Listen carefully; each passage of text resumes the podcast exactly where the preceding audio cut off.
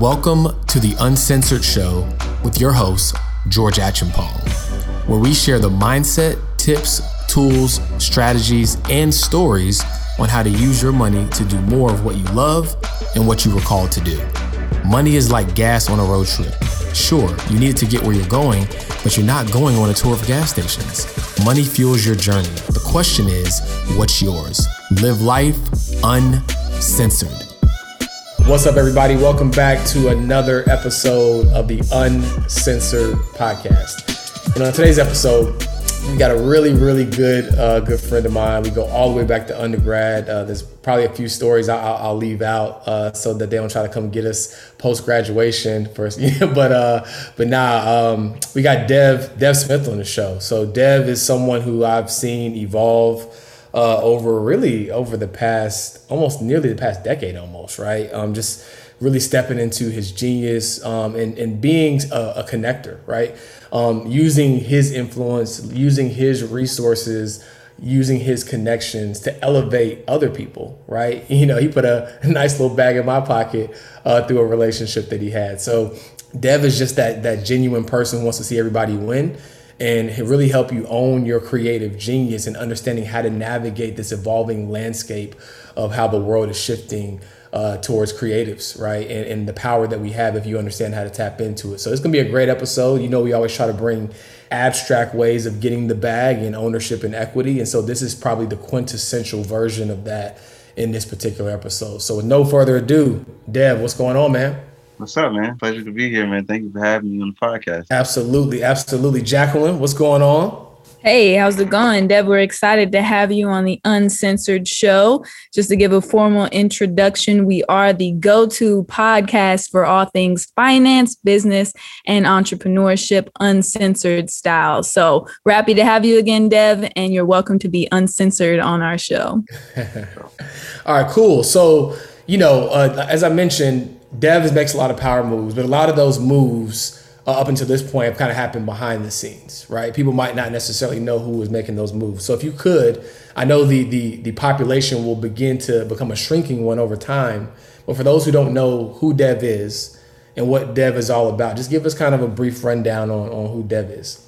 Oh man, so I feel like I'm about to give an elevator pitch. Uh, yeah, so uh, man, I'm a I'm a writer, uh, multimedia producer, and a digital marketing strategist. So um, I work at the intersection of uh, content production and strategy, right? So uh, what I like to do is is basically leverage um, the cultural insight that comes natural to me, um, in combination with uh, the various amounts of of consumer data that's out there uh, to help different brands connect with their audiences in an authentic way. Um, and that phrase, uh, connect with audiences in, in, a, in, an authentic way, is often like overused. Um, but I truly believe that um, I'm able to uh, to help brands meet in the middle. Right, we're at this place right now where audiences are more knowledgeable about um, about marketing tactics than ever before. Right, mm-hmm. so you know your consumer, whoever that might be, or your audience, whoever that might be, they know that they're being marketed to. Right, they know that. You know what I mean? Like there's not any information they're receiving that is not uh, intentional. Right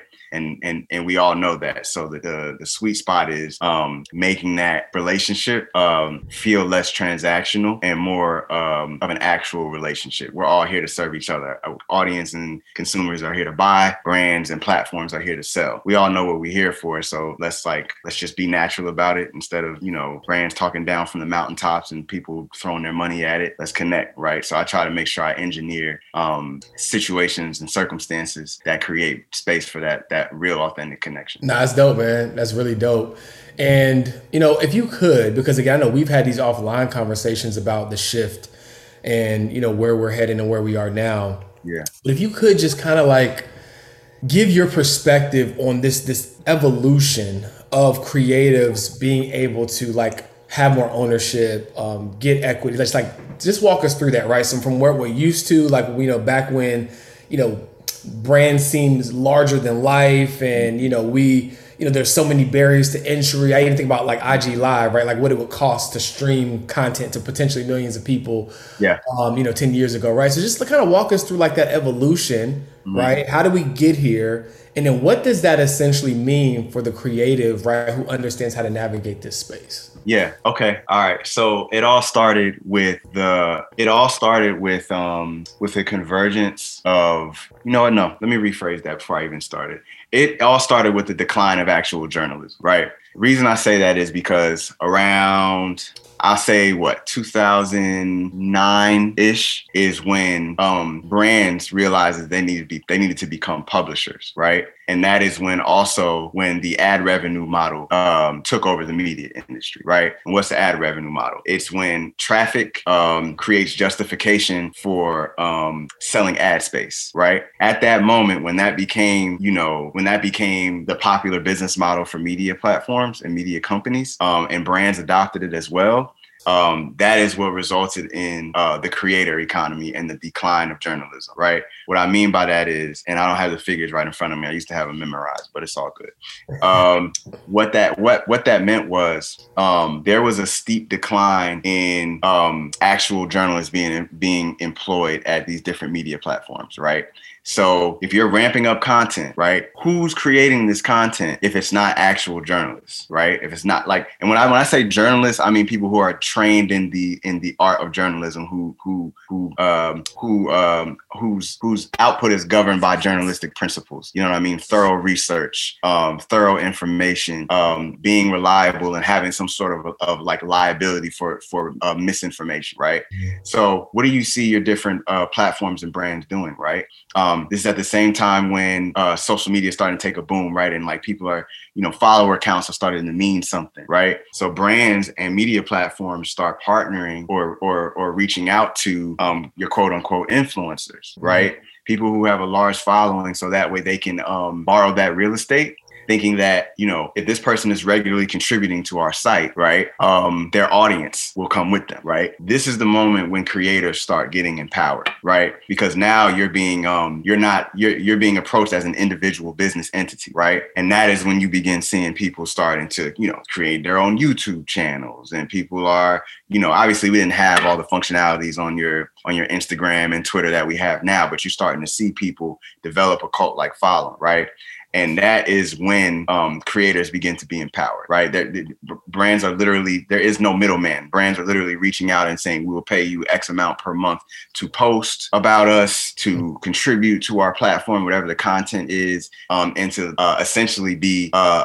uh, a liaison between us and the target audience we're looking to reach. Right? Now, the way that develops over time is people start getting smart and realizing, you know, back back then it was like, all right, well, if I'm if I'm such and such and I'm a fashion influencer and Glamour magazine wants to hire me as a as a contributor, as a writer, I'm getting um they're borrowing cultural equity from me because the audience actually believes in me, not necessarily Glamour Mag, right? Um, and I'm borrowing um, equity from them because that is a, a, a, legacy brand and a recognizable brand. So it, it puts a stamp on me, right? Because of association. But what starts to happen? People start to realize, actually, fuck the brand. We don't need them. I'm the one that people are coming to get the information from. The people that want people want to see me and see me talk about these things, mm-hmm. right? So, so I could just own. I could eat the whole plate. Why the fuck would I? Why the fuck would I give my juice to Glamour and they own the content? They right. pay me. They own everything I create, and my audience is going over there, right? So that's when you start to see creators start to get more smart and say, all right, well, you know, I could just start my own magazine or my own uh, platform, or or you know, I don't even have to have a website. I can just my Instagram can be my channel, right? And they start to smarten up even more, right? And say, okay, well, all of my audience is on Instagram. Instagram owns my audience. You know what I'm saying? If Instagram crashed tomorrow, I don't have I don't have any any it, my audience is my value. I don't have any value if if if my page gets deleted or Instagram shuts down or whatever, right? So how do I own my content, I own my audience, right? Because that's actually the real currency, right? We're in an attention economy, right? So people eyeballs on my shit is the, is the value. So that's when you see people starting to develop newsletters and things like that to turn their audience into subscribers that they can own, that they they can directly sell to. And then what do you have? You have your direct to consumer market uh, emerge, right? Where I can just sell my knowledge or my product, my pro- product, whatever it is. Your product can be an actual like physical product or it can be knowledge or whatever. I can package it and sell it directly to my consumer who at this point they've been watching me grow for the past however many years. They're invested, right? I can sell directly to them. I don't have to, uh, there doesn't have to be a middleman, right? I don't have to partner with Nike to sell athleisure. Just sell it right to you, right? So that's how the evolution of the creator economy started, right? And now we're in this space where, um, you know, hard product is easy to sell. Intellectual property is what people are trying to get a hold of now, right? Because once you put an idea out in the ether, I mean, you can say it's yours, but once it's out there, it's all of ours. Right. You know what I mean? And that's the that's the hill everybody's trying to climb over now. That's that's man, that's some phenomenal context and, and, and backstory just for people to really understand that evolution mm-hmm. of, of how how we got here. And so my follow-up question to that would be there, there's this there's this sentiment that creatives are not necessarily best business people, right? Like they have the creative juice for sure. Like they have the sauce, if you will. Mm. But when it comes to understanding what it looks like to really be that business entity or create something that's sustainable, they don't necessarily understand that. So for them, sometimes it's more attractive and easier to just be like, yeah, let me get this brand deal. I got their support, got their infrastructure. Let me just do what I do best, mm. right? And maybe they're probably shooting themselves in the foot, notably, right, as you just articulated. Um, but to that, like, what are you? I guess it's a twofold question. Like, is that true from your vantage point, right? Number one, is that just a, is that just an arbitrary assumption? And then I guess two is what can creatives do to better prepare themselves to be able to be in position for these opportunities? Because my only my only concern or thought is it's like, man, you like you said, you grow this influence, right? You have hundred thousand followers on IG, or you have you know whatever it is, this big you know this big audience. But if you don't know how to monetize, we see it all the time. People have huge audiences but they don't know how to mind. There's people who have way more followers than me, but I know they ain't got as much money as me. I just, you know what I'm saying? I just know. So it's like, it's because I have, I have a business acumen, right? right? And so my question is for creative listening to this, it's like, that sounds good and I get it, but I just don't, I wouldn't even know how to position myself to the brand. The brand says, hey, look, this is what we want you to do. All they know how to do is say yes to the check. They don't know what their what their worth is. They don't have maybe an infrastructure set up to leverage it.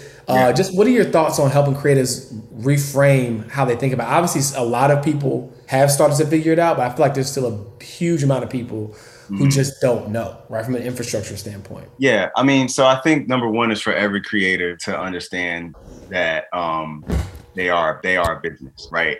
Now it's your choice whether or not you want to uh, participate in that, right? Because I don't. I also believe that um, before I get dig too deep into this, I, I, I think it's important to say that I think that um, because of the creator economy that's emerged, it's created this narrative that if you are a creative, you should be selling whatever it is you're making, and that's not necessarily true. It's totally fine for you to just paint and that's it. You know what I'm saying? Um, cash cash making, drop on that. You know what right. I'm saying? like that. That's once you start making your art your business, it is going to. It is not going to feel the same anymore. Facts. That's a fact. And people can try to romanticize that as much as they can. I mean, I wish I could go back to the days when I was just fucking writing articles just for the, just just because I wanted to get my, my shit off and that was it. As soon as the check started coming with it, it became a job. So I just want to say that. Um, I think that's important to say because it's, it's easy for that to get glossed over. Now, uh, with respect to how creatives can see themselves as a business and how to enter certain conversations um, just always remember that you're the one being approached, right? That's number one, right? You're being courted. So the value is already there. Even if you don't see it, it's already there, right? Now, next next point is to always ask questions, right? Just look at it bare bones, just like you're, just like if you were going shopping, right? Like everybody, everybody and their mama has has tried to haggle the price before. It's the same thing. You ask questions, right? So if a brand is reaching out to you to work with you, it's really important to understand. All right, so what are your goals? Not the overview of the brand campaign. What are the metrics, right? What are the metrics that you're that are called key performance indicators? Yeah. What are the key performance indicators that you're measuring success by for this program or campaign that you're reaching out for me to be a part of, right? Because once you understand the key performance metrics, now you pull the curtain back. Understand? Now you can now you understand why they're reaching out to you, and you can hype up the value in whichever direction you want to point it in. Right. So most of the time, one of those key performance indicator indicators is going to be uh, brand awareness. Right. Okay, so the next logical question after that is all right, so after you you after you get this brand awareness, what is it that you're trying to do with the awareness, right? What's the conversion point, right? You need to find out where the dollar what where these brands are assigning the dollar value of the transaction they're having. Mm. You understand what I'm saying? Once you're able to do that, then you can you can measure your value, right? So I would say like if I was an influencer, right, and somebody reached out to me and was to say, all right, well, we're reaching out to you because you know how to create content and you know how to uh, contextualize certain information and we want you to be able to to communicate our brand campaign to your audience in a way that maybe we can't do it right? Okay cool. That's great. So what it sounds like is you want communication strategy right? Now we're talking about a whole different bag. You know what i mean? You're not reaching out to me just to post something. You're you're at you're reaching out to me to translate something mm, right? that's a bar. So so it's important to always find a way to relate what they're reaching out to you for to an actual job function. Because when you can relate it to an actual job function what can you do? You can look at what the uh, actual salary range is for that job right now let's just say the average on the average i think the market for uh, uh i don't know um a content strategist is like depending on where you ask, like 150k or something like that right? So you divide that by by 12 divide that over over a span of months. How long is this pa- campaign going to last? Because if you're going to be having to do this work then you should be charging that retainer fee per month. Mm. You know what I'm saying? Got the formula, y'all. That's how you do formula. So, so once you once you do that, you can land on a number that's actually competitive. Now, don't get me twisted. Like influencers can get a hell of a bag, uh, and I don't want to just say influencers. I want to say creators, right? Because I actually hate that word influence. Um, it's too loosely dished out. But that's all. An influencer.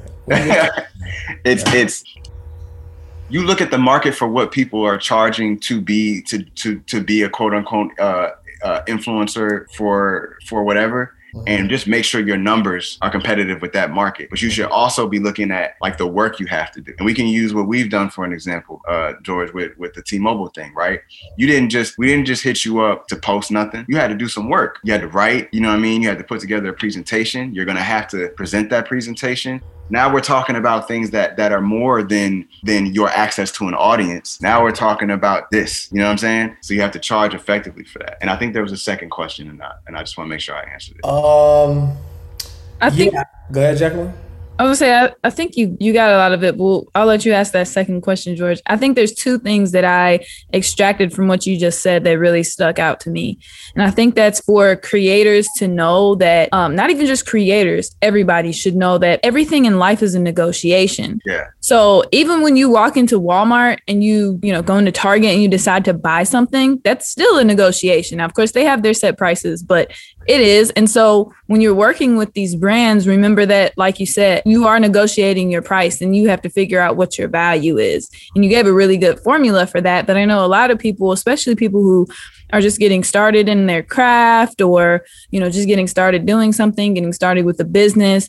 A lot of times we question our value and we're like oh i know you know a lot of people are charging six figures for that but i'm just getting started so maybe i'm worth 50000 and i think you brought up a good point in saying that your value is there. You know if somebody is reaching out to you or or people have pointed it out to you for sure like the value is there. So of course, you need to match your confidence with the value, but I think that it's there. So I think that that was a really good uh, point. That was a bar for me. And, and I also think that, like, you know, on that point of negotiation, if anybody reaches out to you, they're expecting you to counter offer. Oh, yeah that's part of the game. Like anybody who reaches out to you and is, is thinking that you're just gonna say yes right away is stupid. You know what I'm saying? Like they're expecting you to counter offer. That's just it's just like if you were going for a job interview and they offer you the job, you counter offer.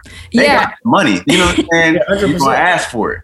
And like I would say, like you don't always have to counter offer with more money. Maybe they're like, "Hey, we want eight posts for ten racks," mm-hmm. and you're like, mm, "You know, if ten racks is where you guys are at, how about I give you four posts for ten racks instead of eight? Like you can right. always negotiate other things aside from just the dollar value. Right, hundred percent. And you can also that leads to that leads into other incentives, like what maximize what this brand or this platform or this company is going to do for you. Can they give you product that you can leverage? You know what I mean? Um, can they can they promote you in a way that makes more sense for a long term goal you have.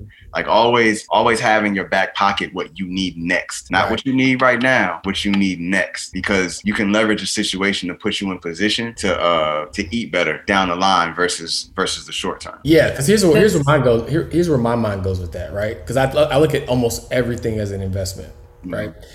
And so for me, when I whenever I'm making an investment, I have criteria that determine when I get into the investment, why I make the investment in the first place, and when I exit the investment, right? I have that criteria. And what that does is it, it, it, takes the emotion out of it and it makes my decision around the investment very objective, right? If it meets this criteria, it's a good play, right? right. And so when you're a creative or an entrepreneur or whatever you consider yourself, what you got to do is you got to go into these conversations or these potential opportunities with the same logic. It's like, okay, I know my worth, right? I'm the investment in that scenario, right? And it's like, okay, cool. When when would it make sense for me to entertain this, right? Right. What is the play here? Because you cannot lose what you don't have. Mm-hmm. And when you go into these discussions or go into the opportunities, like, oh my gosh, like somebody reached out to me, like I got I, I got to make it work. Like no, like the reason why I can confidently, you know, be in a discussion and you know kind of be able to walk away if it doesn't make sense is because I don't have it yet. I, am not attached to anything until it hits my bank account. At that point, it's That's mine. the key. That's the key. Always be, be always be able to get up and walk away from the table. Always yeah. be willing to walk away. Because if you if you that is the power. If you're willing to get up and walk, because there's somebody working at these places that better secure these damn uh con- these damn partnerships with whoever, right? Mm-hmm. And they and like I said, especially depends on the, the the size of the company we're talking about. They got what you need. Mm-hmm. It ain't a question of whether or not they got what you need. It's whether or not you're gonna ask for it and or position it in a way that makes sense. They got it. Yeah, they have it. Hey, Jacqueline, a mental note. Remind me to uh, loop us all in on Pocket Advisor Enterprise Partnerships. I think there's a there's a play there. But I think that that's a yeah, yeah. yeah we'll definitely do that. What's going on, guys? George Acheampong here, founder and managing partner of CapitalWise. And CapitalWise is a boutique financial planning firm serving first generation millionaires. So uh, we only take on about 25 new clients a year. But if you are someone who is approaching or already making seven figures, but you're looking for somebody to coordinate your financial team, right? You know that there's a maybe a bookkeeper or a tax preparer, a tax planner, a financial advisor, an investment advisor, a CPA. Like there's all these different people that are responsible for helping you achieve your financial goals, but it's like you need somebody to help you coordinate all that. You need a strategy. You have all the pieces to the puzzle, or you're trying to get those pieces together, but you're still concerned with how they all fit right? And that's the work that we do with our first generation millionaire clients at CapitalWise. So, again, if you are um, closely approaching seven figures, or you're already at seven figures and beyond in revenue um, as a business owner or income as an individual, then this process is probably right for you. So, if you want to see if you're eligible to apply, click the link in the show notes or just go to capitalwise.co and check out our plan section and you'll learn a little bit more about what our process is all about. And if you're a great, great fit for us, we'd love to be your financial CEO to coordinate your entire financial team. This is a good chance to uh, highlight our big money energy moment. So, Dev, uh, you haven't been a part of this yet, but feel free to join in. So, our big money energy moment is just where we like to pause and highlight something that is going well financially in the culture. So, uh, this past week, Goldman Sachs stated that they are to invest 10 billion over a decade to support Black women. Mm-hmm. Goldman Sachs Group said on uh, past Wednesday that it'll invest 10 billion billion in an initiative to support Black women over the next 10 years, focusing on areas including healthcare, job creation, and education. The bank's 1 Million Black Women initiative is a part of its commitment to impact the lives of at least 1 million Black women by 2030. I think that this was uh, subject to a BME moment because it's amazing to see these large brands speaking out and saying, hey, you know, we are supporting black women we are supporting the culture so i'm happy to see it. I know goldman sachs has been moving their business model in towards helping people who do not meet the ultra high net worth class so i love to see it. What do you guys think about this? Dev any comments? Uh, i mean it's great. I, I think uh, i love to see you know like you said these different um, entities um, mobilizing some dollars that can create some long-term uh, impact and change. Um, i'm always interested and i haven't had a chance to really do my my homework on on. I've seen the headlines. I'm always right. interested in seeing like how, you know how the money is being distributed, right? Absolutely. Who, who's involved in in like or how how how transparent is the process, right? Like what what how is this actually being mobilized, right? After the big announcement, that's what that's what I think brands need to. uh That's where they need to do their most homework, right? Cutting the check is easy, right? It's it's mobilizing the dollars in a way that actually makes sense. As so many times we see these companies cut a check, we don't know where the money went, mm-hmm. we don't know who it impacted, we don't know how mm-hmm. far it stretched. We just know that they cut a check. It's great PR news, and I'm not saying that's the case here with Go. Right, right. I'm not I'm not trying to be a, a downer, right? But that's always my um that's always where my perspective is at is okay how are you mobilizing these dollars um, and I think I feel like we had to get over the hump of brands like taking some accountability and saying like, all right, shit is wrong out here, right? And if you're going to be making money off of any community, you should be redistributing those dollars in that community because it ultimately helps your long-term goal. If people are economically incentivized and um, and right. amplified and improved, they have more money to spend with you. And right. if they know that you were the were part of the solution in helping them have more money, they have less of a problem spending it back with you. It's all what goes back to what I said earlier. It's all about a relationship. We all know what we're here for. Right. You, know you just got to be really stupid and racist to not make that connection, right? Because you like you you really just simplified and distilled it down. Even even if it's for your bottom line, it is smarter to put the consumers in a position to where they can spend more money with you, right? Like it's just it's really that simple. And I don't think I've ever heard anybody articulated that that that plainly, but it really is that simple. It is literally in your interest. Yeah. People are already fighting tooth and nail to spend what they can with you, mm-hmm. even with even with your your lack of support or whatever. Right. If you put them in an empowered economic position, and and on top of that, they know that they they really gonna spend the bag with you. It's so simple. Even if you don't care anything about the culture, right? Like it's smart for you to do that. It's it's a it's it really is like it, it's it's it's that simple. But but a lot of times, what I have to tell people is right. Um, I think I always find it interesting how much, and I, am speaking specifically about Black culture right now. I always find it interesting how much people, you know, like we know how valuable Black culture is, right? Yeah. We know that. We know we set trends. We know that we make shit cool. We know that just as quick as we say a product is hot, that product goes. You know what I'm saying? Like we can talk about a 10 million different brands that's that's happened with, right? Bir- Birkin bags. Right. You know what I'm saying? Which and I also want people want to be clear, they was getting bread anyway, right? Like like I, I, feel like sometimes and somebody gonna be in my comments when I repost this and they're gonna they're gonna they're gonna come for me and that's cool because I'm gonna light that ass up. But um I think that sometimes we we uh we over what's the word I'm looking for? It's not overcompensate. I think that we over um we oh we we we overestimate the value that we bring to a company, mm. right? Like we have a one trillion dollar buying power, right? Sure. So we're spreading that across all these different industries and verticals, right? But let's but but we also have to remember that it doesn't mean that these companies flop without us. They just have more money. They're just getting more revenue. They're not getting the only revenue from us, right? So when we talk about culture, right, and we we talk to we talk about these brands as if they're people. We want them to care about why the black community is so important.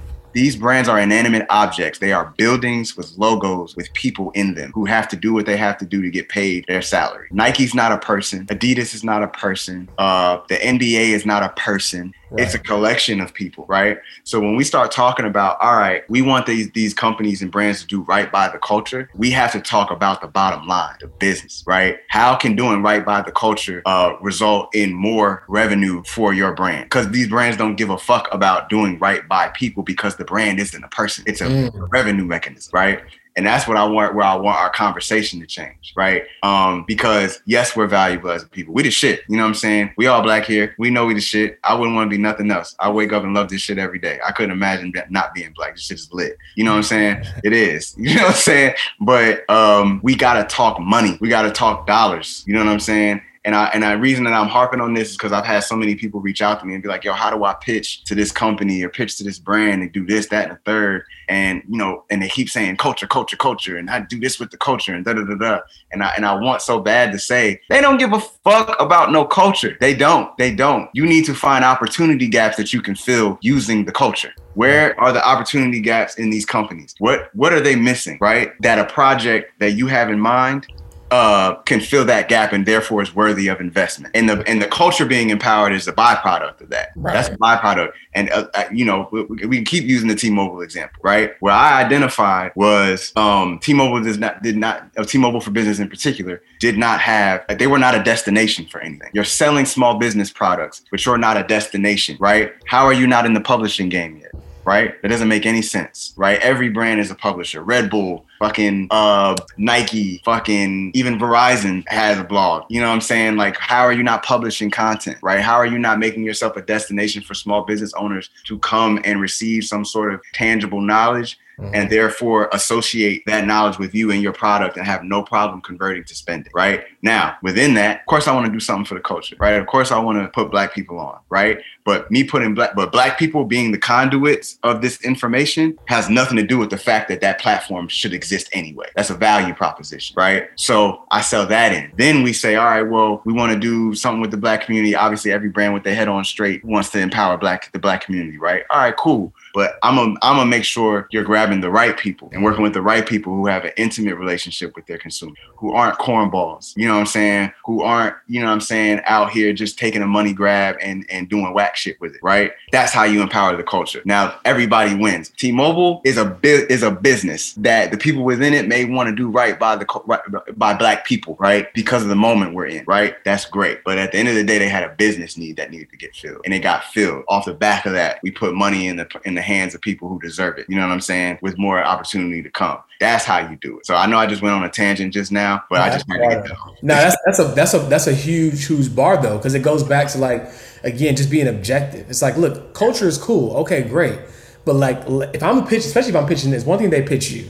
If I'm pitching them, like let me identify this void, this gap that I can feel that ties to a tangible metric objectively. Right. Now, it could possibly benefit the culture, right? That's just, and that just comes from being strategic. It's like, okay, I'm a position, I'm gonna show them what they want. I know ultimately it's gonna feed into what I want or what I value, but like I gotta give them what they want. I can't lead in with you should want to. Everybody else is talking about black culture and supporting black culture, and you should too. What the yeah. fuck does that have to do with anything?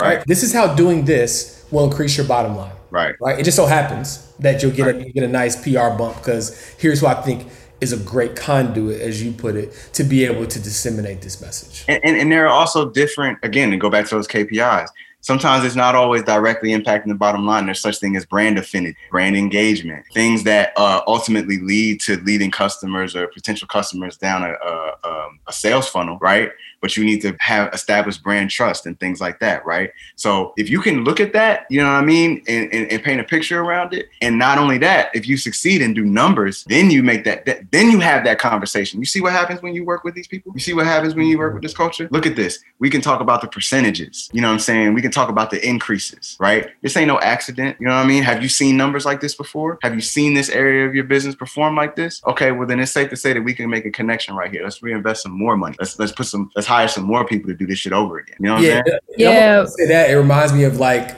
like if you were like a star athlete, right? And it's like, okay, cool. Like we're gonna do this first, you know, rookie contract, you know what I'm saying? And when I go out here and kill shit, you best believe when I come back to the table to renegotiate, like yeah. we gonna we gonna be talking we gonna be talking some numbers, right? That's, so, that's so also being willing to prove yours. It's like uh, being knowing that you are what you say you are, right? And so that when you prove that, like you have leverage, right? But it's like like the reason why Costco is willing to give away those free samples is they know your ass gonna want to go buy buy it after you taste it. But if you don't have enough confidence in yourself and your brand and what you're selling, say cool, we'll do it this way, right? This first go around. Um, and this is how we gonna play it, but just know we come we coming back around. You know what I mean? I think that's the key is really understanding your own value and knowing that if I give them a little sample, pause, um, they definitely gonna wanna, you know, come back around yeah, hell yeah. There's always, there's always um, you got to. I think we all we all creators in general, right? But I know we're just we're talking about culture right now. We have to understand the way transactions work. Like nobody in their mom, nobody in their nobody in their mom, nobody in their right mind is gonna throw the bank at something that's un, that's unproven, right? And nobody else is gonna, nobody's gonna throw the throw bank at just because it was proven somewhere else doesn't mean that it it reflects in it, the same way for for their business or their platform. Mm-hmm. You got to be able to have that conversation. And I see a lot of us have so much conversation and dialogue around just doing stuff with us, like just like in, like incubating the black community, right? And they try to relate it to isolating. Like, yeah, and they try to like relate it to like segregation and how that was a mistake and we should have stayed. You know, I get that, but like right now, it's important for us to think global. Everything is global now. We can. I got home. I got. I got homies in in in other countries that I could talk to right now. I, all I gotta do is tweet. It's global.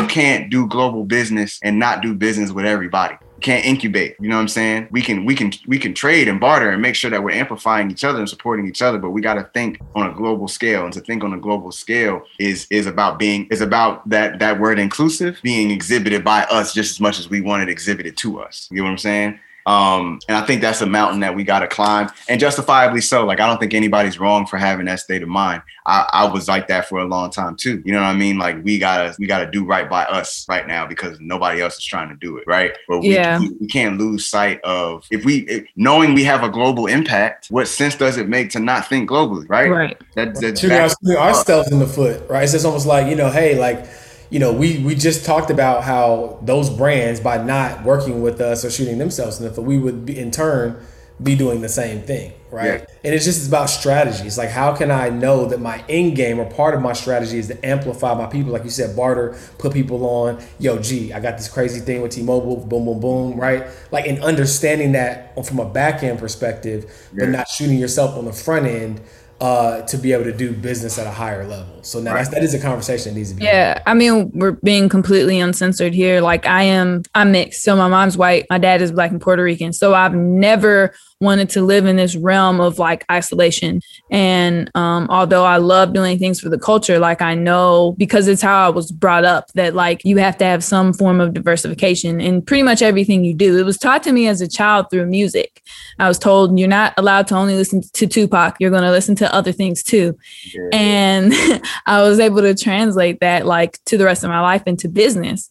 So, Dev, what's your opinion on people who have created a business that's specifically for the culture, what would your recommendation be to expanding that? Because as you said, we have global reach and we have the opportunity for global impact. So, how would you recommend somebody expands beyond just being for the culture?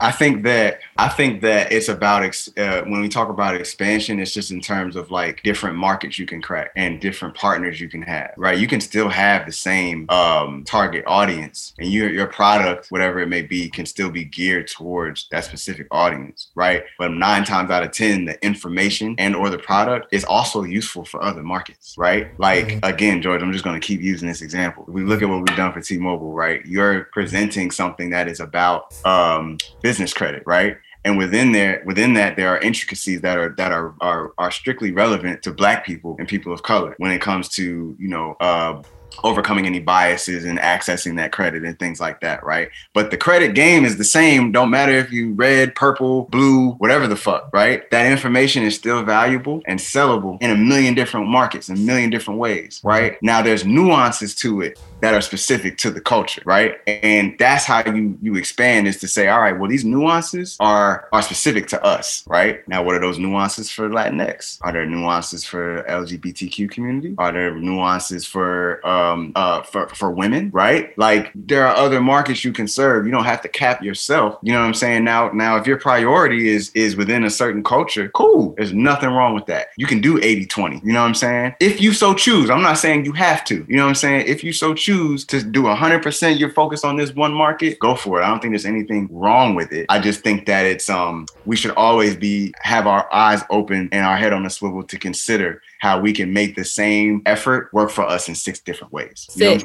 Not necessarily exactly six, but I'm okay, just, all right. I'm saying, no, I'm saying more more ways than one. Nah, we sure. know you're the we know you're the guru, so I'm just making sure I'm not missing with the six. But oh, you give us the formula. You know what I'm saying? Like that was, that was a quick little bar. You know what I'm saying? it was for sure, and like I think the best way that I can like understand a visual of what you were saying was I went to buy new um, sleeping caps and I was like, hmm, let me see what's on Amazon. So pop on Amazon, like women's sleeping cap or whatever. And the one that I ended up purchasing, actually, when I looked through the pictures of it, it had pictures of like mostly black women, right? Because that's who you would anticipate really getting a sleeping cap. And then it had pictures of white women too. And I was like, hmm, this is interesting. I was like, do white women wear sleeping caps? But to your point of like a brand, maybe the brand is really positioned for black people because that was most of their models. They also are able to expand by showing like, hey, there's actually other women who wear our sleeping caps too. So I feel like that's the best representation that I can get of what you're saying. Yeah, and uh, you would you would probably, you know what I'm saying? I wouldn't be surprised if like I feel like I've seen screenshots of that and like people would get mad and be like, this product's for black women. And it's like, yeah, it is totally 100% as long as it's available to you. It'd be one thing if they were just making it and, like trying to sell it to white women, knowing that black women are really who need this product. Now we got a problem. All right, well, what the fuck? You know what I'm saying? Like, are you kidding? You know what I'm saying? Now you're just being negligent as a brand, right? Yeah. You should serve this market because that actually is a need for us, right? Now, if this brand so happens to say, all right, well, yeah, this is pretty useful, and brands do. Let me tell you something. People need to understand that brands don't just put shit out. It, there's millions of dollars put into product development and stuff. So brands ain't just saying, all right, well, cool, we're gonna go sell it over here. No, they're doing surveys and shit. You know what I'm saying? Like brand studies. They're doing homework to to because somebody has to validate that there is a, a, a market share to take for this product mm-hmm. before we go into marketing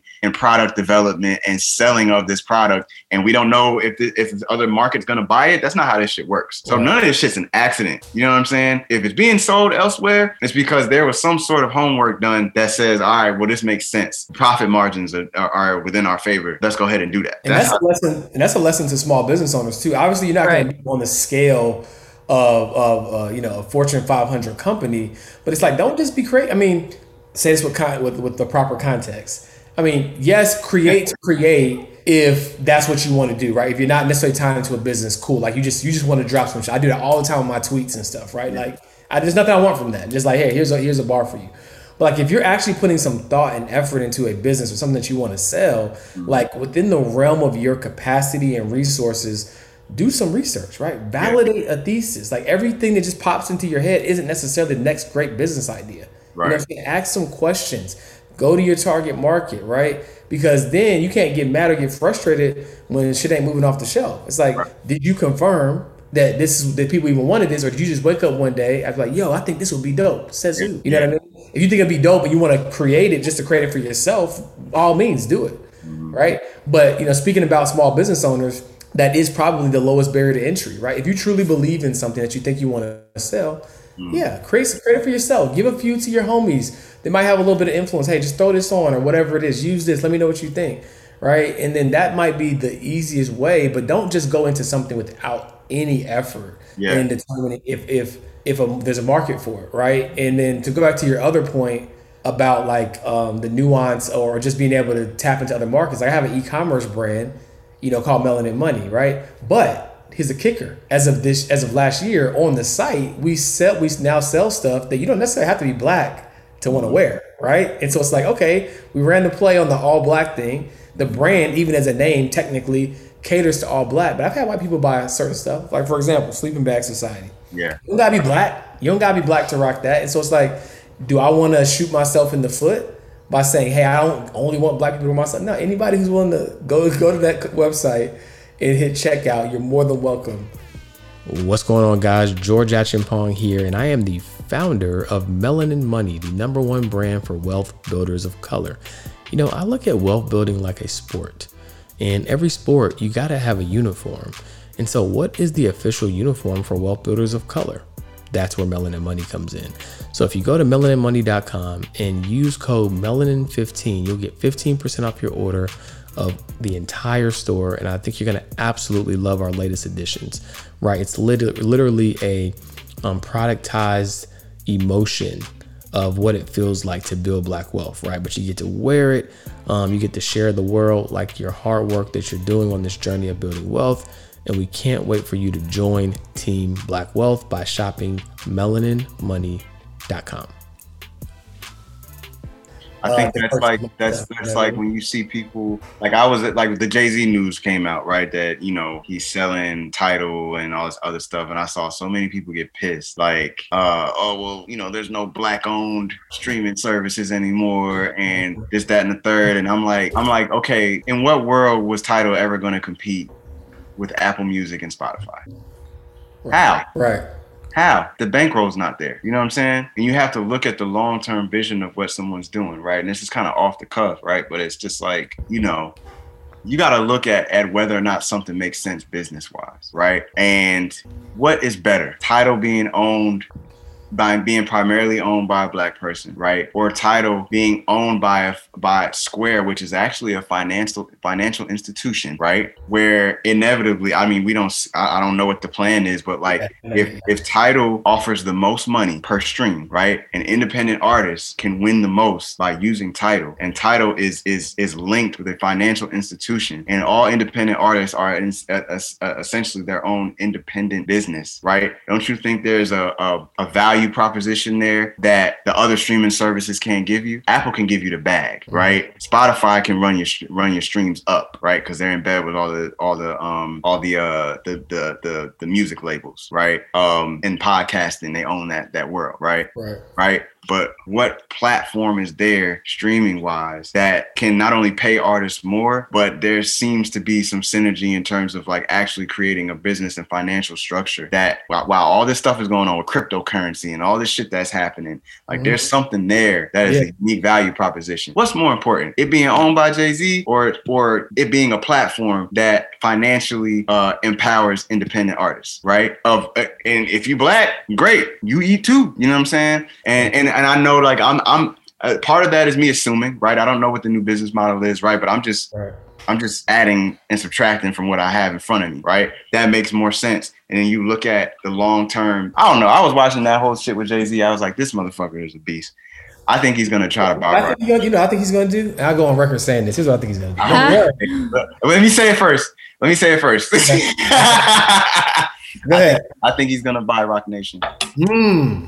Okay, that's reason strong. I, reason I say that is because I looked it up. Roc Nation and Rock Sports have a market value of like two hundred fourteen million dollars right? He sold Ace of Spades, half of Ace of Spades for 300 million cash. Mm-hmm. Sold half a Tidal or a majority stake in Tidal for two, I don't know, 240 something in like equity and cash, right? So now he has the cash on hand, mm-hmm. buy his whole record label. Mm-hmm. Now what's more important? Like, you know what I mean? Like Columbia Records and all these other record companies are owned by white people and these like conglomerates and they all work together and shit like mm-hmm. that. Now what's more important? For an actual record label and management company to be black owned and in favor of artist independence. Mm-hmm. And then there's also an arm that is a fucking streaming company that is backed by a financial institution. I don't know, man. The whole shit kind of makes that's my theory. Now your your, your thesis is is a lot more elaborate and probably accurate than mine, right? So here, here, here's my mine's a little more straight to the point, right?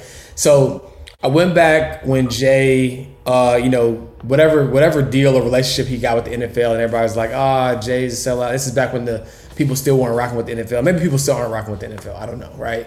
He got the relationship with the NFL, right? And now he's now he's kind of in that ecosystem. Now he made he liquidated, you know, these two major plays to put some more cash on his balance sheet. Not to mention the cash he already had on his balance sheet, right? I think he's going to make a play for a majority owner in the NFL team. That's what I think. Mm-hmm. I don't think but so. I, you don't think so? Nah, them white folks ain't letting him in there. You don't think so? Okay. Uh, yeah, it, it's funny you said that because you know Master P just came out and said he wants to have an HBCU.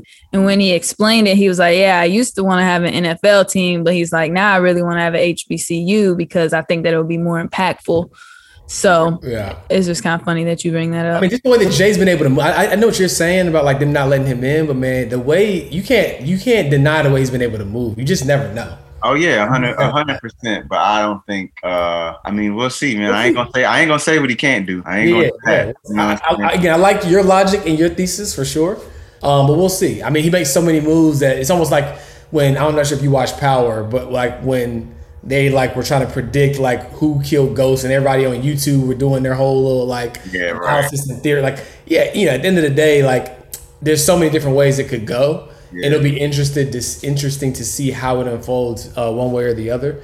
Yeah. But uh, nonetheless, it was a power move, and we know that it, these these were just uh, stepping stones for a bigger play. We do know that we're aligned yeah, there. That these are stepping stones for a bigger play.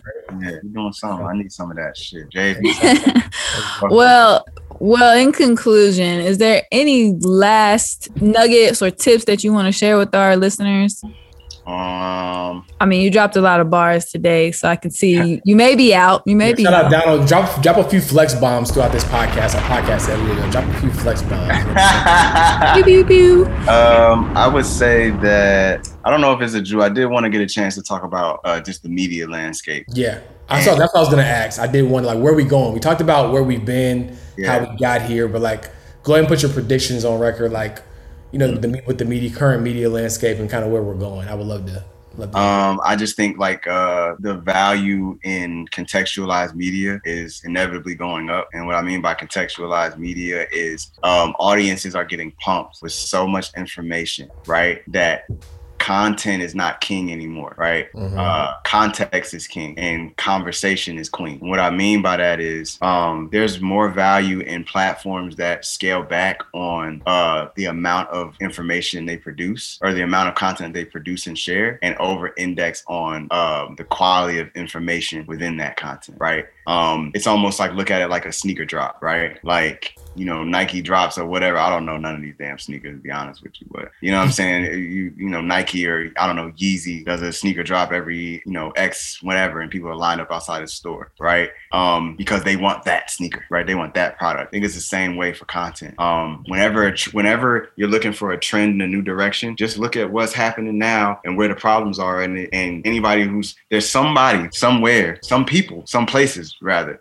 that are thinking like, all right, well, now it needs to be this way because everybody's sick of this shit. And we're all sick of being pumped with so much information. And I have a theory just like on how that looks in terms of like the just the media marketing landscape. I think that right now we're all pumped with so much information and what happens? We don't have proper context.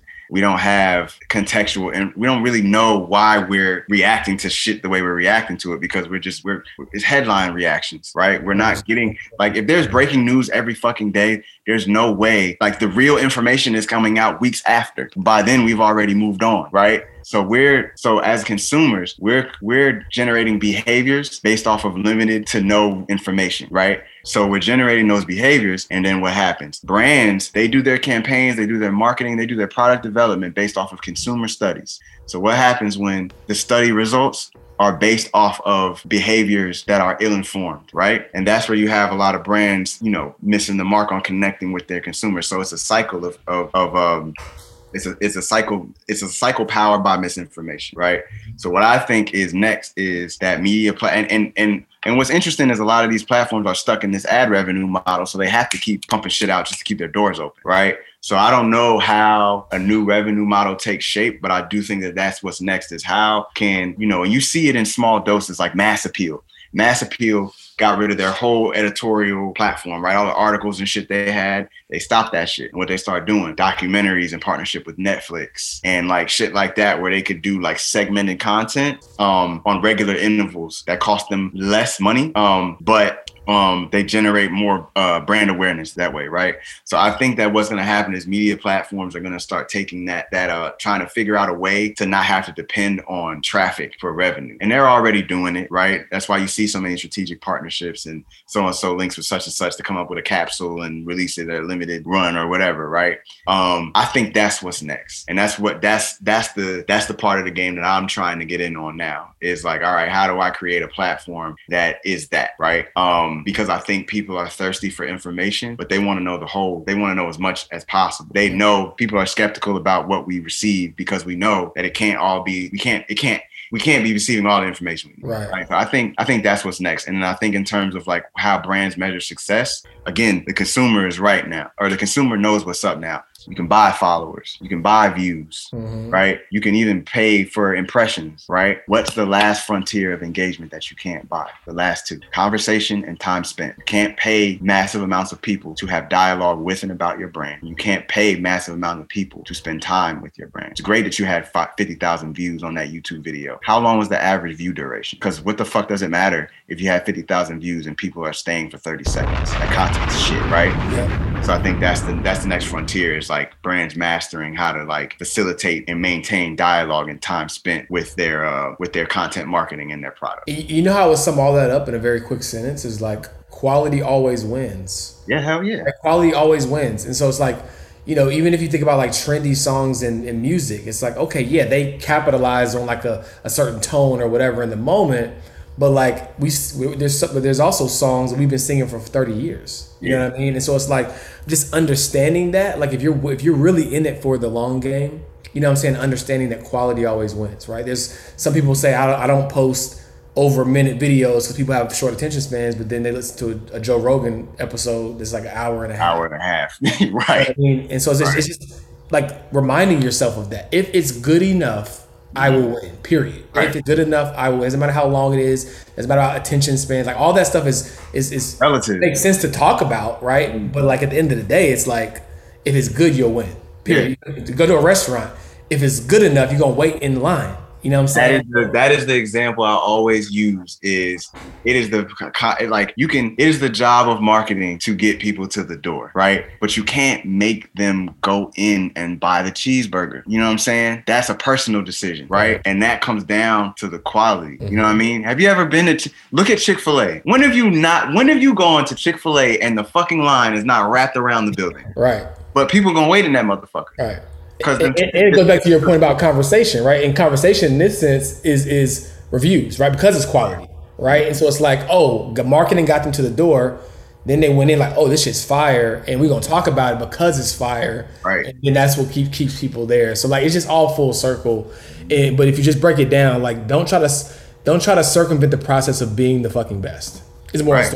like just don't try to circumvent it because if you get that right, everything else is subjective, right? There's there's hole in the wall restaurants that don't look good, right? If it was a vibe, it might get people to stay there even longer, but yeah. don't look that great. But because the food is fire, yeah. people keep coming back. So don't circumvent greatness. Is I guess how I would sum it up. Yeah, you can't cheapen it up, man. You gotta everything's been so microwave for so long that everybody forgot that sometimes you gotta put some shit in the oven, let that bitch bake. You know what I'm saying?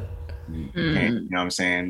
There's a million fast food restaurants all over the place. Chick Fil A is good as fuck, but I'll wait an hour or two for my grandma to finish making that pot roast. I'm cool with that. That sh- that shit hit different. Right. Same thing with product and marketing. Do do dope shit. Create quality products, and, and at the end of the day, you'll win. Like there might be trends that you know or waves that you might not be able to seemingly compete with in the moment but it all comes back around. It all comes back around, you know, and that's what it boils down to. Yeah. So our fix your financial shit. Ding, ding, ding. Donald, we got a little little noise for that.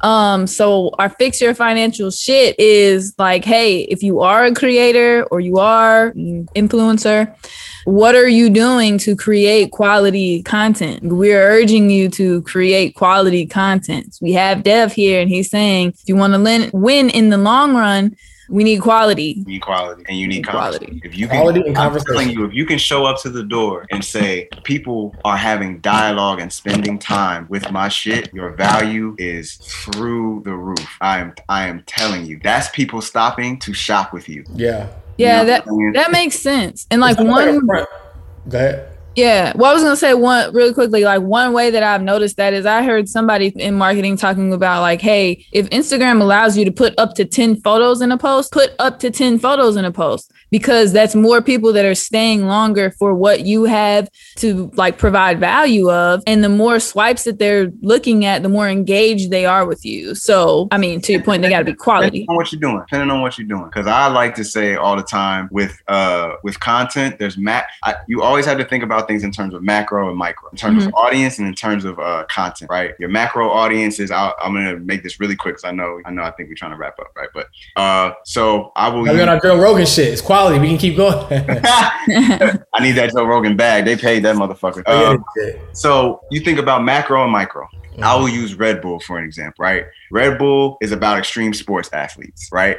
that is an overall culture. Regardless of the sport, there are certain cultural norms and values that that apply to all extreme sports athletes. Right now, you go in there in the micro level. Right, if you go on their website, they have channels. Right, where there's there's a, there's skateboarders, then there's uh, surfers, and then there's uh, fucking rock climbers and shit like that. Right, all of those are micro cultures within the overall macro culture of extreme sports, and they have distinct um, habits and values and behaviors that are related to their uh, their uh, specific sport, right?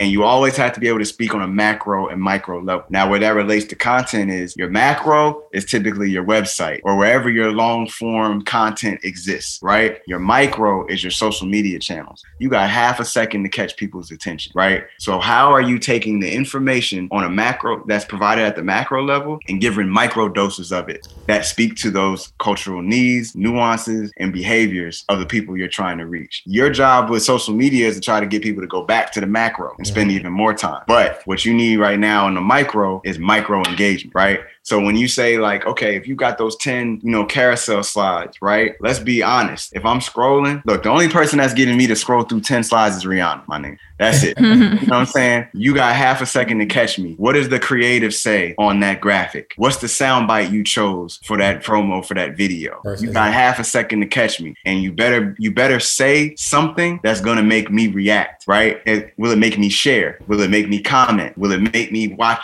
click through to watch the whole video? Those are the three things you gotta you gotta uh those are the metrics that matter. You know what I'm saying? Yeah. And if you're and if your if your marketing and your content marketing um is done in a deliberate way, you can be successful on a micro level in a way that impacts your macro level. Your macro should work to inform your micro, and your micro should work to kick back to your macro. And if you're not doing that, then you're over indexing somewhere. You're spending money and time and resources in uh, in, in a space that um that you may not be getting ROI on. You know what I mean? And it mm-hmm. takes time. It takes. I'm still trying to learn how to teach other people on my teams that I work with how to do this shit because I always end up in a space where I got to go in and fucking write the copy and all that shit because I just I just know what needs to be said, how to say it. And I'm getting to a point in my career now where I'm like, all right, I need to be able to teach people how to do this shit, or I'm gonna be burning hours on shit that like I, I, I need to be strategizing big big picture, not worrying about the the um the um the more meticulous stuff. That's besides the point. No, that, that, makes sense. That, that makes sense. And as we close it out, one of the things that, that, that all this really made me think about, especially on the content piece, is really just thinking about it like a front end investment versus like a back end investment, right? So like when you create quality on the front end, there's a lot of things you got to think about. Like you Dev said, there's the macro, there's the micro, there's the context, there's this, there's that. There's a lot of things you got to think about on the front end to do it right.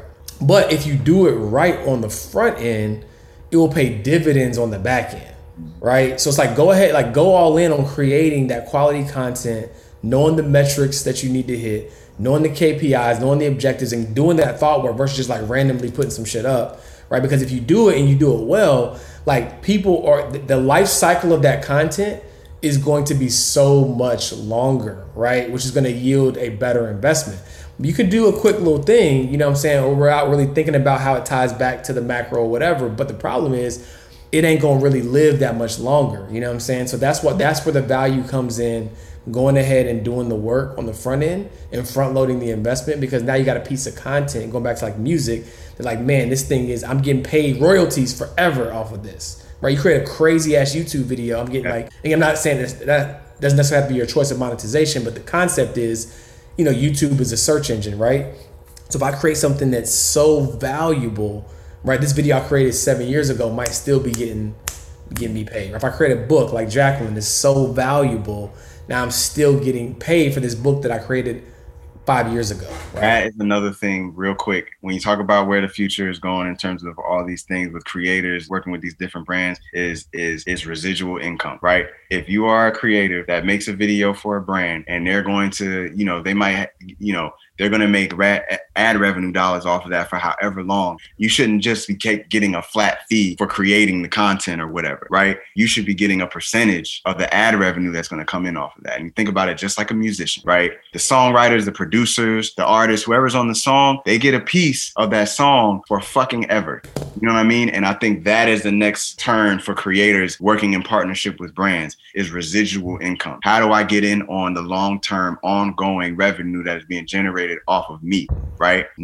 Versus me getting a quick ten thousand dollar cash grab to to make the shit. Cool, it's evergreen. It's gonna be there five years from now. You're getting page views. You're leveraging those page views or views on the content or whatever to sell for ad revenue. How am I? I should be getting my little three, five, fifteen percent, however the fuck you you. I don't know what what that would be, but I should be getting that. That's the next. Um, that's also the next frontier. So there's metrics that matter, which are the conversation and the time spent and then there's also the residual income off of uh, off of intellectual property. Those are the that those are the two uh, curves that we're getting around that are going to converge, right?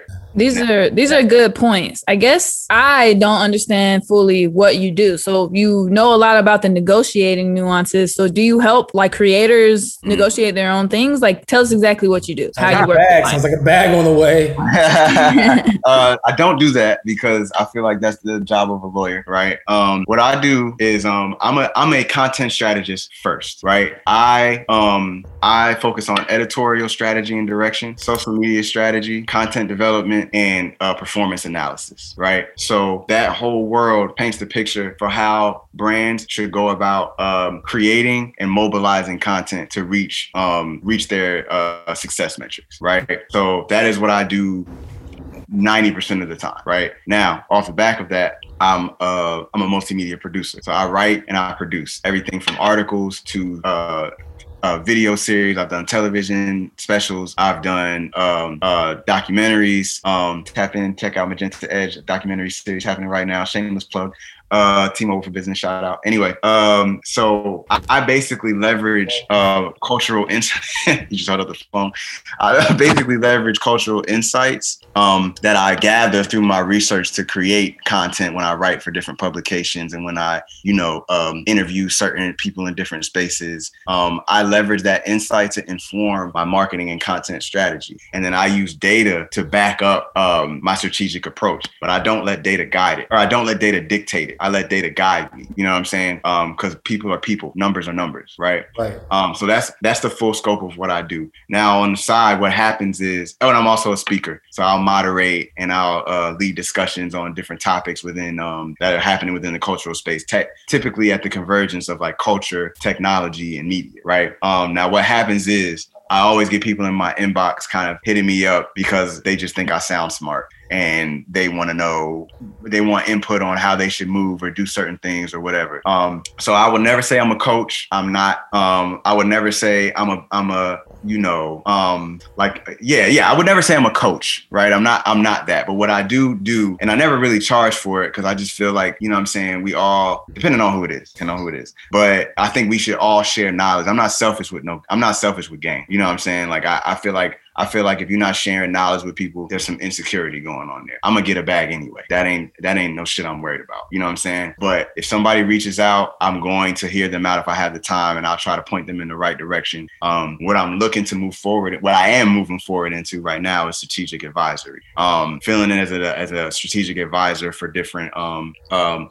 uh, content platforms, um, startups, things like that that are looking because because everybody needs content now. I always said content strategy was going to be one of the most valuable roles that anybody. Could. I've been a content strategist since shit 2011, back when I used to have to beg. I was at internships begging motherfuckers to start a YouTube channel for their business, and they're like, "I oh, fuck that, go get coffee." You know what I'm saying? Because I always knew this was gonna be the shit. Content is everywhere.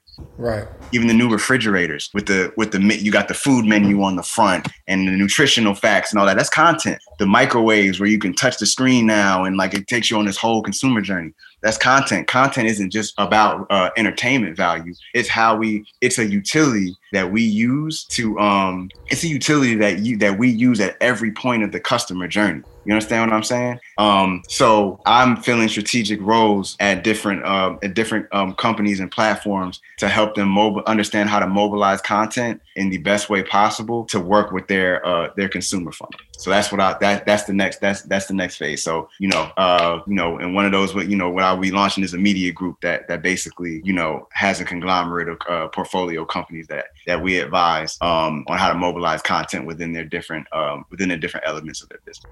Now that's dope, man. And and when you were saying uh, the new frontier about like how uh, brands or how creatives are you know going to kind of basically get residual income, what came to mind from a small business owner perspective is a way to accelerate and amplify your brand. So so when you're like reaching out to influencers or whatever, like the same way a big brand would, it's like, hey, look, we are putting like for example, I, we spend a substantial amount of money on ads every month for Melanin Money. So it's like instead of me saying doing a photo shoot and having to coordinate all that for the creators, it's like, hey, look, you can produce some fire ass content. You're going to be in our ad, right? So it's like, hey, look, we'll give you a percentage of the ads that you're in, like the winning ads, because we can track it all through Facebook, right?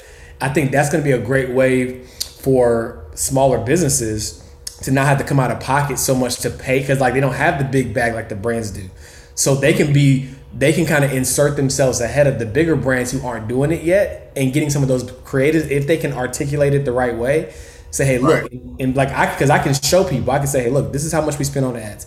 This is the conversion rate, right? Like we think that you would be great to amplify our brand, but instead of paying you your normal five thousand, seven thousand dollar rate to create this content, here's what we're willing to do, right? Mm-hmm. And then showing them that. I think smaller businesses can probably be a leader in that if they're if they're willing to. You know, there's I mean? a middle ground to play. I feel like you're still gonna have to, you know, pay some form of some form of like upfront money for the service. Yeah. Right. But it can be like to your point, it can be less than you know the normal lump sum. If you can say, all right, and you and you and you know you're gonna have to prove like, all right, well, is that percentage uh comparable to you know what I'm producing? Right? Is your right. is your company in a position to actually drive like, cause what's what's ten percent of if y'all make eight hundred dollars? You know what I'm saying? Like that. You got to obviously validate it, right? Yeah, it's gonna be to validate it, yeah, right? Yeah. But but I do. T- I mean, I agree with your point that that's that's a that's a that's what's next, man. That's what's next. You heard you, it here. Don't be surprised. I'm an executor. Don't be surprised by by next month if I run that play. Run that shit. Yeah, I can. What next month? Next week?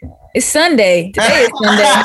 Today is Sunday. We got. I'm dealing with right. You see what I'm dealing with, right? We got to fix a strategy for next week. We don't. We don't wait around here. Implementation ASAP. Yeah, man. So many bars, man. Phenomenal episode. Quick question for you as we head out. Like, where can people find you? Where can they tap in? Um, you know, and then to just piggyback off of that real quick, what are you most excited about um, as we you know roll through 2021? Okay. Um, you can find me uh, on Instagram and Twitter. Uh, on Twitter, it's at Dev T Smith underscore. On Instagram, it's just at Dev T Smith. Um, you know, you can always check out, you know, uh, my latest work or, you know, projects I got going on. If you just want to learn more about what I do or services I provide or what I've done in the past uh, at devtsmith.com. Um, and what am I most excited about in 2020? I'm personally 2021. 2021. Damn. 2021. It's gonna be 2022 in three weeks and shit. Um, okay, so what am I most excited about in 2021?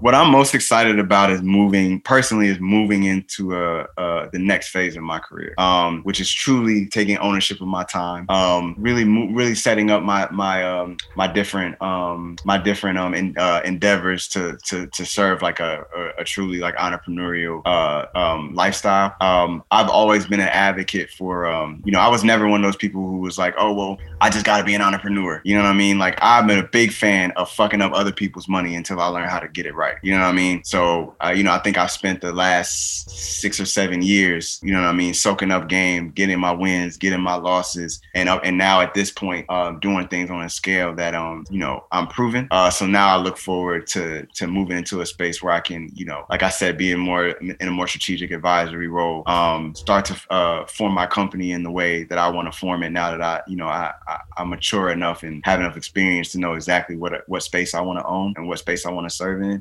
Um, and when I own that time, um, moving into a space where I can create a media platform that I think um, uh, serves to solve that problem that I talked about earlier, which is uh, uh, providing proper context to the, um, the topics and conversation and, and, news that we receive, um, so that we can better inform our purchase and uh, our behaviors as consumers and as audiences, um, and and lend that um and leverage that to to help help brands be truly more authentically impactful. Um so that that's what I'm looking forward to this year is just like really being intentional and carving out that space and owning that next part of that journey and taking that leap whenever it's ne- it's necessary to take it. Um, and for and just in terms of just culture and in terms of just media in general, um, I just look forward to like what's what's coming next. I'm a fan of this shit at the end of the day. You know what I mean? So I'm looking forward to new music. I'm looking forward to new movies and documentaries. I'm looking forward to seeing. I'm looking forward to seeing who like who who's gonna run the table next. We've seen a lot of you know familiar names over the last couple years in different spaces, kind of just like being being at the forefront. And I think there's always a shift coming. And I think that's happening now. I think we got a reset last year. You know what I'm saying? So I'm looking forward to seeing what that what that looks like. And, and you know, I mean, I, I you know, George, I always say I, I drop an album a year. So yeah.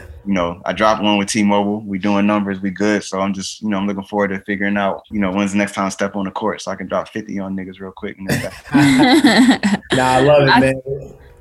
I think you said a, a bar for people who are considering entrepreneurship and you said fuck up somebody else's money before you fuck up your own or potentially fuck up your own. I think that's a good point because so so many times people just jump into like entrepreneurship and they're like, all right, here I am, entrepreneurship, make that's, me money. ego thing.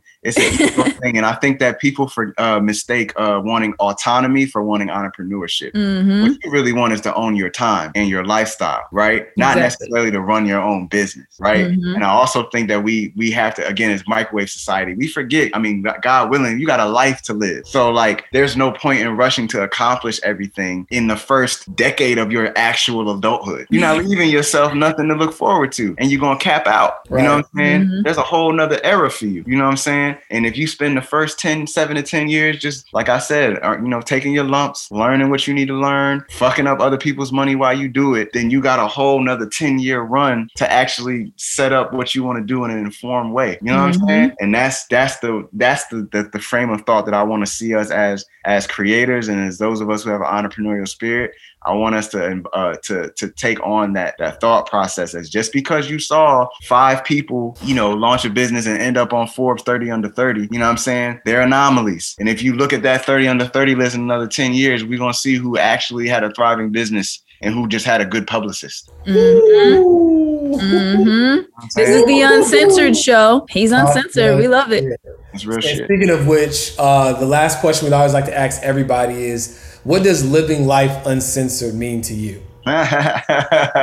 oh man, um, what does living life uncensored mean to me? um, being exactly who you are at all times, right? And I think everybody is is susceptible to to to um conform conforming. Mm-hmm. It happens. Nobody's above it, right? But I think living life uncensored means just being who you are and what you represent hundred percent of the time. You know what I'm saying? One one thing I try to always do is I don't do no code switching. I'm this in any meeting with anybody. You know what I'm saying? Because it's not about how I sound when I say things. It's not about my mannerisms. It's about what I say. And that shit's always gold. So, you know I mean? I think living life uncensored is always being your 100% authentic self. I know everybody likes to use the word unapologetic, but but truly like like being that because that's freedom. You know what I'm saying? Your frustration, frustration often comes from from caging yourself in, you know what I'm saying? And and, and trying to walk a fine line so you can be digestible. Fuck that shit. Be you. You know what I'm saying? And, and you will see that you will attract opportunities and people that are perfectly fine and comfortable and aligned with how it is with with with, with the way that you function. You know what That's I'm saying? Facts. We see it every day, right? With like people like Cardi B or people like who are truly themselves, it's like, damn, how are they able to like move how they moving and get because because they the, intrinsically people crave or desire mm-hmm. that they can be authentically themselves. So when they see somebody else doing it, it's like it reminds them of what they want, and like they actually even attract you. you you'll be surprised what you attract. So like I agree with that wholeheartedly. Hundred percent. Well, peace, guys. This was a good one. Uh, thanks, Dev, for all the gems. Until next time. Peace. Appreciate y'all, man. Thanks for having me. Absolutely. Thank you for tuning in to an episode of the Uncensored Show. Take at least one thing you heard today and apply it to your life immediately so that you can become one step closer to living a more meaningful and fulfilling life and aligning your resources to what matters most to you. Remember, money is just a resource to fuel your journey. The question is, what's yours?